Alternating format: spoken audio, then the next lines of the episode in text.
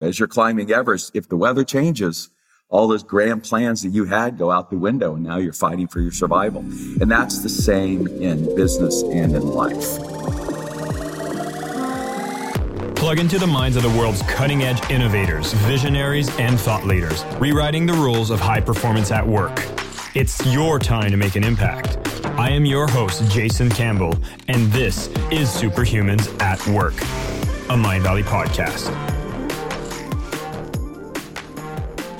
Welcome to Superhumans at Work. I'm your host, Jason Campbell, and the guest I have today, Verne Harnish, is an extraordinary man who has written two books one, Rockefeller Habits, secondly, Scaling Up. And Scaling Up has been a blueprint that we've used at Mindvalley to really give us the habits, the ideas, the frameworks, and really an understanding of what happens when you rapidly grow an organization. Now, you're going to get to hear from him on how to apply those scaling up tactics, not only within the company department that you run, but also as an individual. And what I particularly love from this episode is that by the end of it, you'll learn a powerful technique to allow you to connect with relevant people that will really allow you to accelerate your career in a way you never thought possible. So enjoy. Talk to you there. My name is Jason Campbell, and this is Superhumans at Work, a Mindvalley podcast.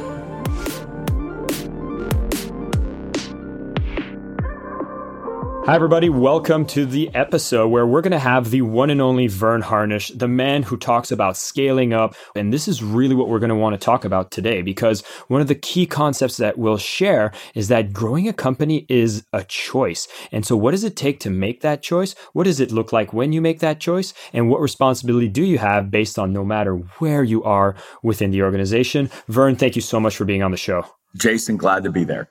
Verne, we've had a chance to meet each other at several Mindvalley University event. I've heard you speak about the topic of scale at length, and it's always one of the top rated sessions. I wanted to talk today about why is it so important to scale? Like, why is that idea of scaling so important today?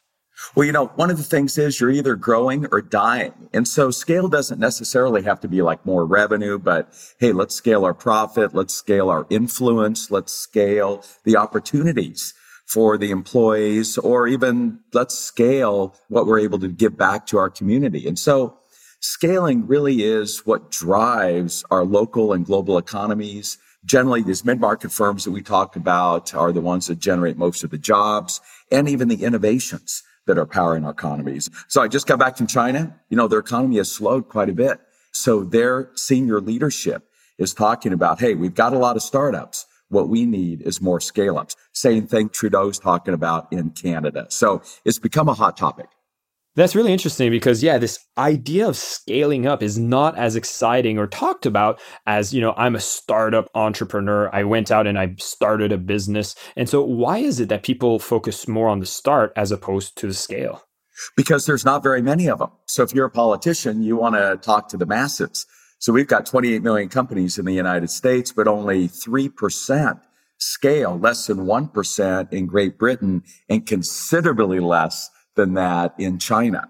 And so it's just because it's such small numbers that they are really the unsung heroes of economies. However, there's a lot of research that's coming out about the real impact that these companies have on economies. And finally, cities and governments are taking it serious, as are reporters. So, as we have that conversation talking more about the importance of scaling up and the impact on the economy, we're hopefully going to be seeing a trend where people make that decision to scale up. And this was really where I wanted to toss it at you, Verne, because you say that scaling is a decision. Are you saying that a lot of people decide not to scale? And if that's the case, why? Well, it's really two things. One is a mindset, and Mind Mindvalley is a master at really getting at the mindset idea. And what's easy is once you have success of any kind, you can start playing not to lose. It's interesting. They looked at sports and many folks have their favorite sports team. And you probably noticed that often when they're in this lead or even a big lead, they have a tendency to change their strategy.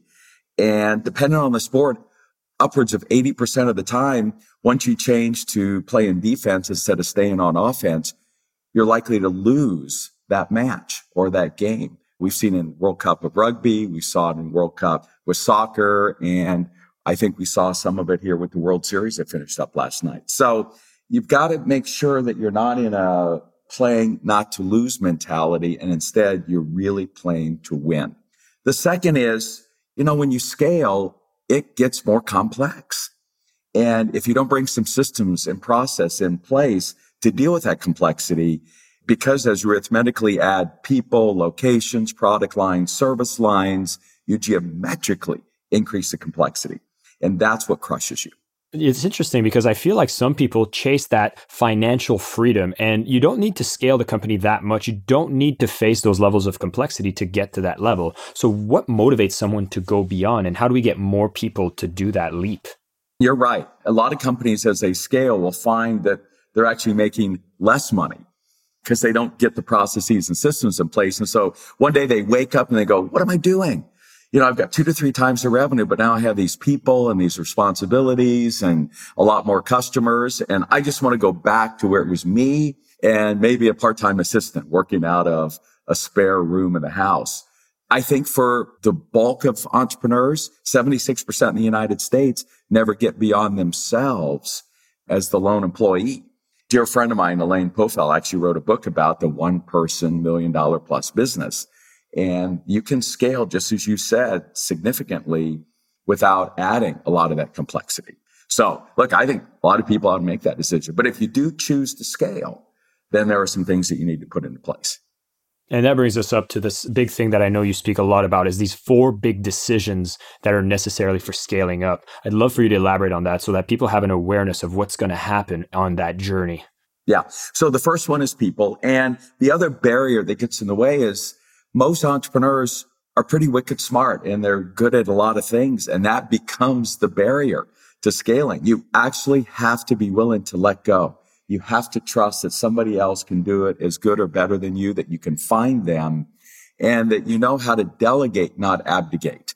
And abdication is here. You just do it. And if you don't check in, if you don't have a process of closing that loop, again, things can get out of control pretty quickly. And so the first is people and it's critical to scale by continuing to find the right people to partner with, to do business with, to bring on as employees or contractors. The second is around strategy.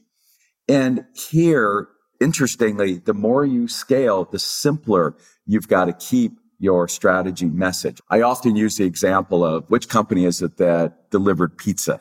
Jason, I've asked that question on six continents and everyone on the planet knows it's Domino's except Southeast Asia where Pizza Hut got there first. Then they just made a simple promise. We'll do it in 30 minutes or less. And then they backed it up with a guarantee or it's free deliver pizza 30 minutes or less are free. And Tom Monaghan scaled that to where put 4 billion into his pocket. And if you can't state your strategy in some sense that simply, again, complexity is going to crush you as you begin to scale. Then we talked about execution. And the challenge here is communication. It's the number one challenge when you add just a second person to the venture, anyone who's in a relationship knows the challenge of communication. Now you've got 10, 50, 150, thousands of employees. And if you don't have a good meeting rhythm in place, which we teach this day, week, month, quarter, year rhythm of communication, then again, things can get pretty quickly out of control. And then last is cash. And I consider it the first law of entrepreneurial gravity. Growth sucks cash.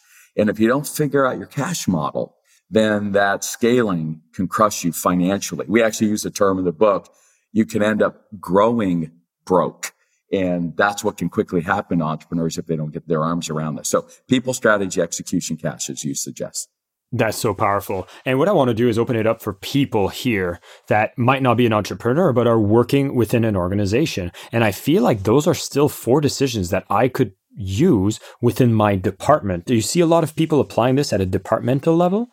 We do. So one of the things that you have to affect if you're going to scale is change. That's really the only constant right now in our jobs, in our careers, our skill sets, in our companies and economies is change. And so one of the actual tools that we teach, and it's been reflected on some other change management programs that we're big fans of.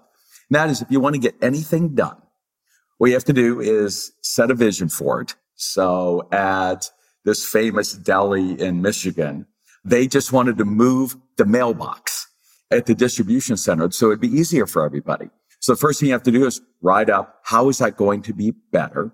Number two, you take out a piece of paper and you write down a list of all of the people that you need to get buy-in around this decision. And then you go see them and get that buy-in. And then number three, it's much easier to make the change. This, Jason, is exactly the same thing that Regis McKenna taught Steve Jobs when he was scaling Apple. And when Steve needed to launch iTunes, first he had a vision for it. Then he took out a piece of paper and he made a list of the top 25 kind of key players in the music distribution industry. And then he began to work that list until he became the person that ended up dominating that industry. So it's the same process if you want to affect change.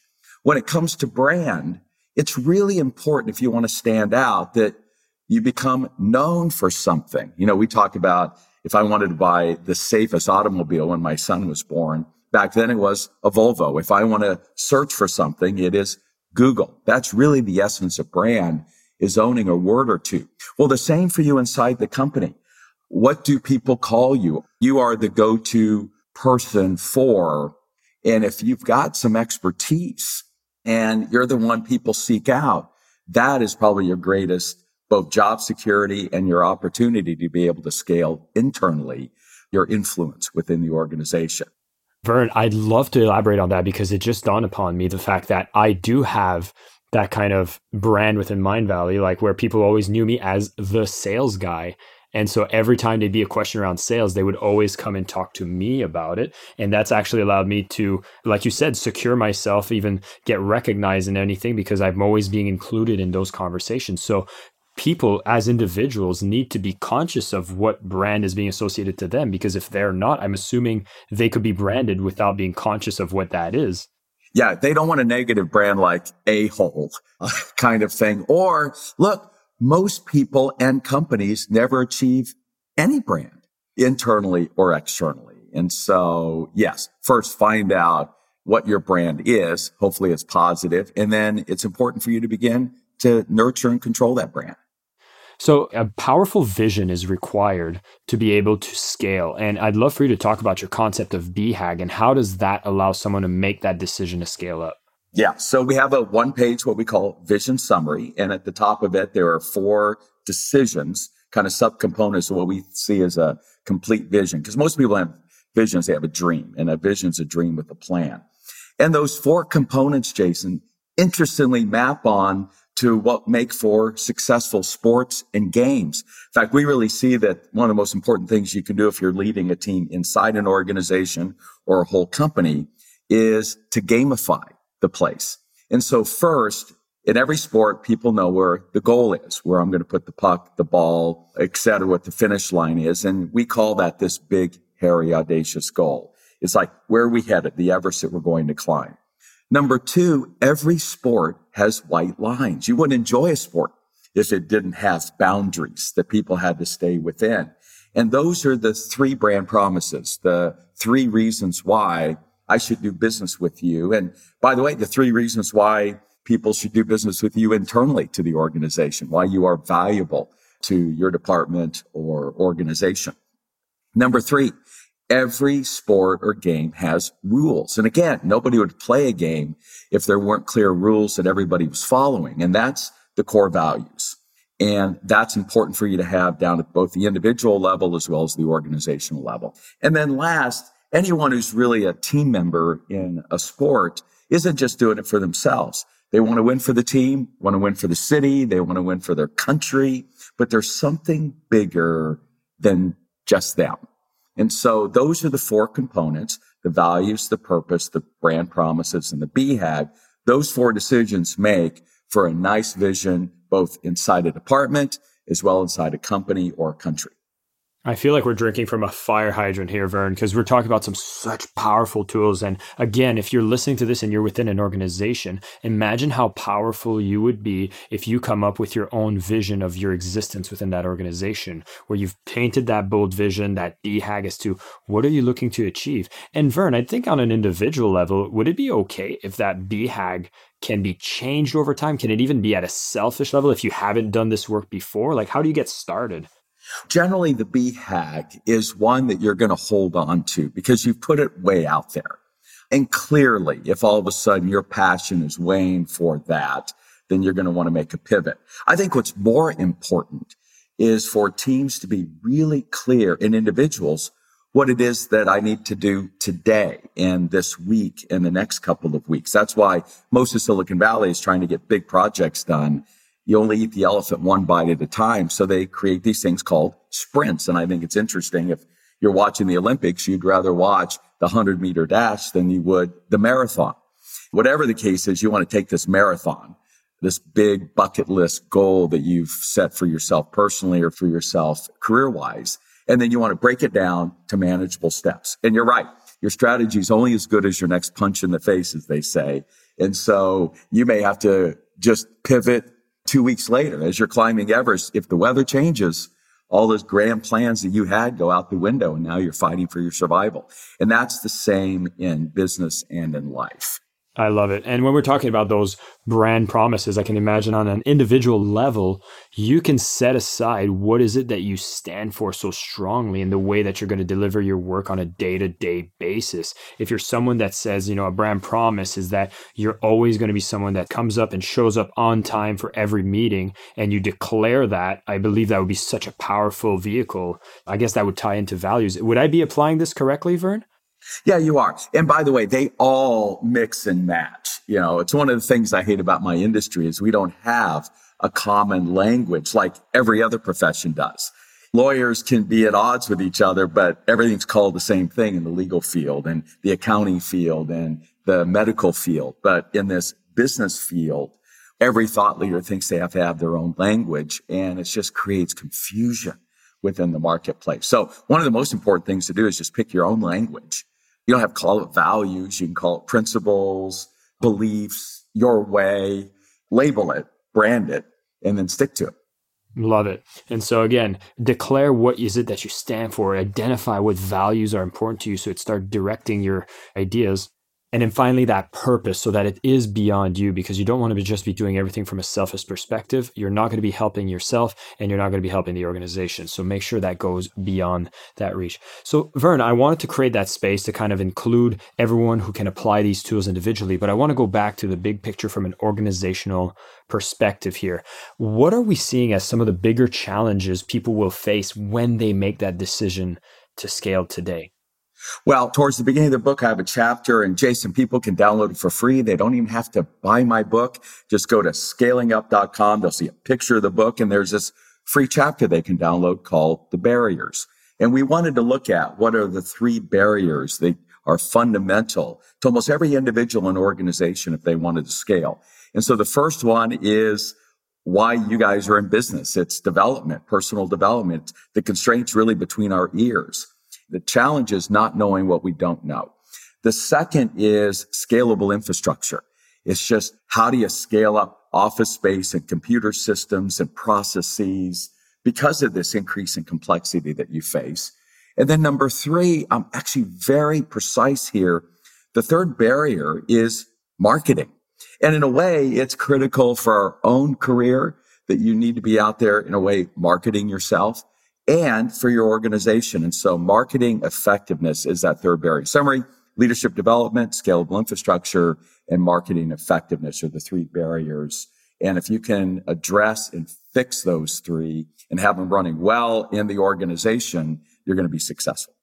Love it. I'd love to open up a bit more on this marketing aspect because would I be correct to assume that today it seems like it's more important than ever, or it seems like the landscape is changing more rapidly? It's different. You know, we kind of move from the show up and throw up advertising phase. Then we move to the spin selling phase where it's more about asking questions. Now, really, at the end of the day, nobody wants to be sold. They want to be educated. We're even looking at what we consider the long form video as really our next approach to educating the marketplace so that they're interested in getting our help in scaling up. Plus the unbelievable proliferation of tools that have come about, particularly of social media, the internet and the rest that allow any of us to kind of reach anyone at any time, anywhere. And so if there's any one of the fields that has changed dramatically, it's marketing, though What hasn't changed is this first fundamental idea of you want to get anything done, take a piece of paper out, make a list. And if you can get the right brands and influencers to sign on. So for instance, when I launched Jason YEO, you know, we were this nascent organization. And so when I went to launch its first executive program with 156 members, the fact that I was able to get MIT, unbelievable institution in the world, and Inc. magazine to both sign on and be partners and to lend their brand. We went from 150 to 1500 members almost overnight because of their influence. And I was able to draft off of that. Another great example, early student of mine, Tony Hartl. Tony had launched a sun tanning salon. You know, we're not talking about Amazon, Google, or Facebook. We're talking about a sun tanning salon. But he was smart enough, took the piece of paper out and said, in Dallas, who are the key brands or influencers? And it was the Dallas Cowboy cheerleaders who need suntans and Mark Cuban, who owns the sports teams and is the multi-billionaire who's well known not only in that city, but around the world. And so he became the official tanning salon of the Dallas Cowboy cheerleaders. And Jason, he got Mark to agree to be the spokesperson on his radio ads. Now, if you've got Mark and the Cowboy cheerleaders bolted on, it's kind of game over. Now, he was an unbelievable practitioner of our Rockefeller habits. He ran a very disciplined organization that managed the chaos as he scaled to multiple regional locations, which then he ultimately sold to one of the biggest national players in the US. But that's how you get it done is through others. I love it. And I remember hearing your talk at our events talking about the importance of that list of 25 people. We've mentioned it twice already, but I really want to stress how powerful this concept is and its simplicity as well. You're just talking about any barrier that anybody has when it comes to growing usually has to do with the strength of their social connection and their access to these people that give them this unbelievable competitive advantage. What do you do when you have that list? Could you give some practical advice? Because even in an organization, you could be like, I could make a list of the people that I report directly to or that I want to be promoted to. How do you get started? You make that list and then what? So one of the most powerful tools is Google Alerts. And so what you want to do is you want to put their name and the organization name in Google Alerts. So for instance, Greg Branham is a relationship that I wanted to nurture and now I can continue to nurture. And so I've got his name and August 15th, something popped into my in basket that said he had been mentioned in a significant article by this top woman financial player who had mentioned Greg as one of her mentors. And I thought, wow, this is cool. And so I forwarded that article to Greg. Hey, maybe you didn't see it, but one of your mentees just gave you a beautiful shout out. And he was so appreciative because this is an example of you got to give before you ask. I'm giving him my attention. I alerted to him to this article and that's how you nurture these relationships. I want to share one very specific example, Jason. I think of Dick Hackborn. Dick was this engineer in the bowels of Hewlett Packard who had this idea that HP ought to move into the printer business, but they ought to be using someone's outside printer engine. And that was absolutely against HP's policies. But he had managed to nurture a relationship with somebody on the board of Hewlett Packard. And that person gave him air cover, just like Dr. Ed Roberts, the senior professor at the MIT Sloan School, who I got introduced to by Bernie Goldhirsh Inc. magazine. And look, I'm just a student, but Ed bought into my vision for this executive program and he gave me air cover. If I was causing too many issues inside other departments of MIT, he'd protect me or he'd warn me. And that's what this board person did for Dick Hackborn. And Dick then is up in Idaho, kind of secretly working this project. And this board member would let him know if the executives from HP were going to get ready to visit. So he could literally hide it. It ultimately came to fruition. And he ultimately became on the board of Hewlett Packard himself is one of the most influential persons, but he was just an engineer down to the bowels of the organization. And that's how you use your network to move up in an organization or move out into a marketplace. Such a powerful system and powerful story that no matter which position you're in, these connections there you can start monitoring them, you can nurture them. It doesn't matter where you are, but you can reach out to the people that would make the biggest impact in pushing your ideas forward and really seeing what if you have that vision, you have those foundations made that could make a giant impact in the company, start understanding who you build the relationships with, make that list of 25 and you'll be able to see when you reach out to them and you've done that work, you'll be able to connect with them nurture that relationship, and then you start moving more mountains than you ever thought possible. Verne, this was powerful. Jason, I'll mention one other one. And let's take the pressure off the audience. Just make a list of five. I know within our global coaching organization, if I have these five coaching partners on my side, if I want to change something or initiate something, then I'm likely going to get the other 180 to go along. So just start with five. Start with five and then work that list. I've seen this even in my communications, Verne, just being able to reach out for building connections in the podcast world and influencers is I've looked for the top people, obviously you being one of them, and I've always nurtured that relationship. And so I think people think that people are so inaccessible when in essence you put a bit of effort, you actually reach out with genuine care with an attitude of giving first, setting up those alerts and just building that from a not necessarily take perspective, but just give, you already are a step ahead of most of the people in the world. You are.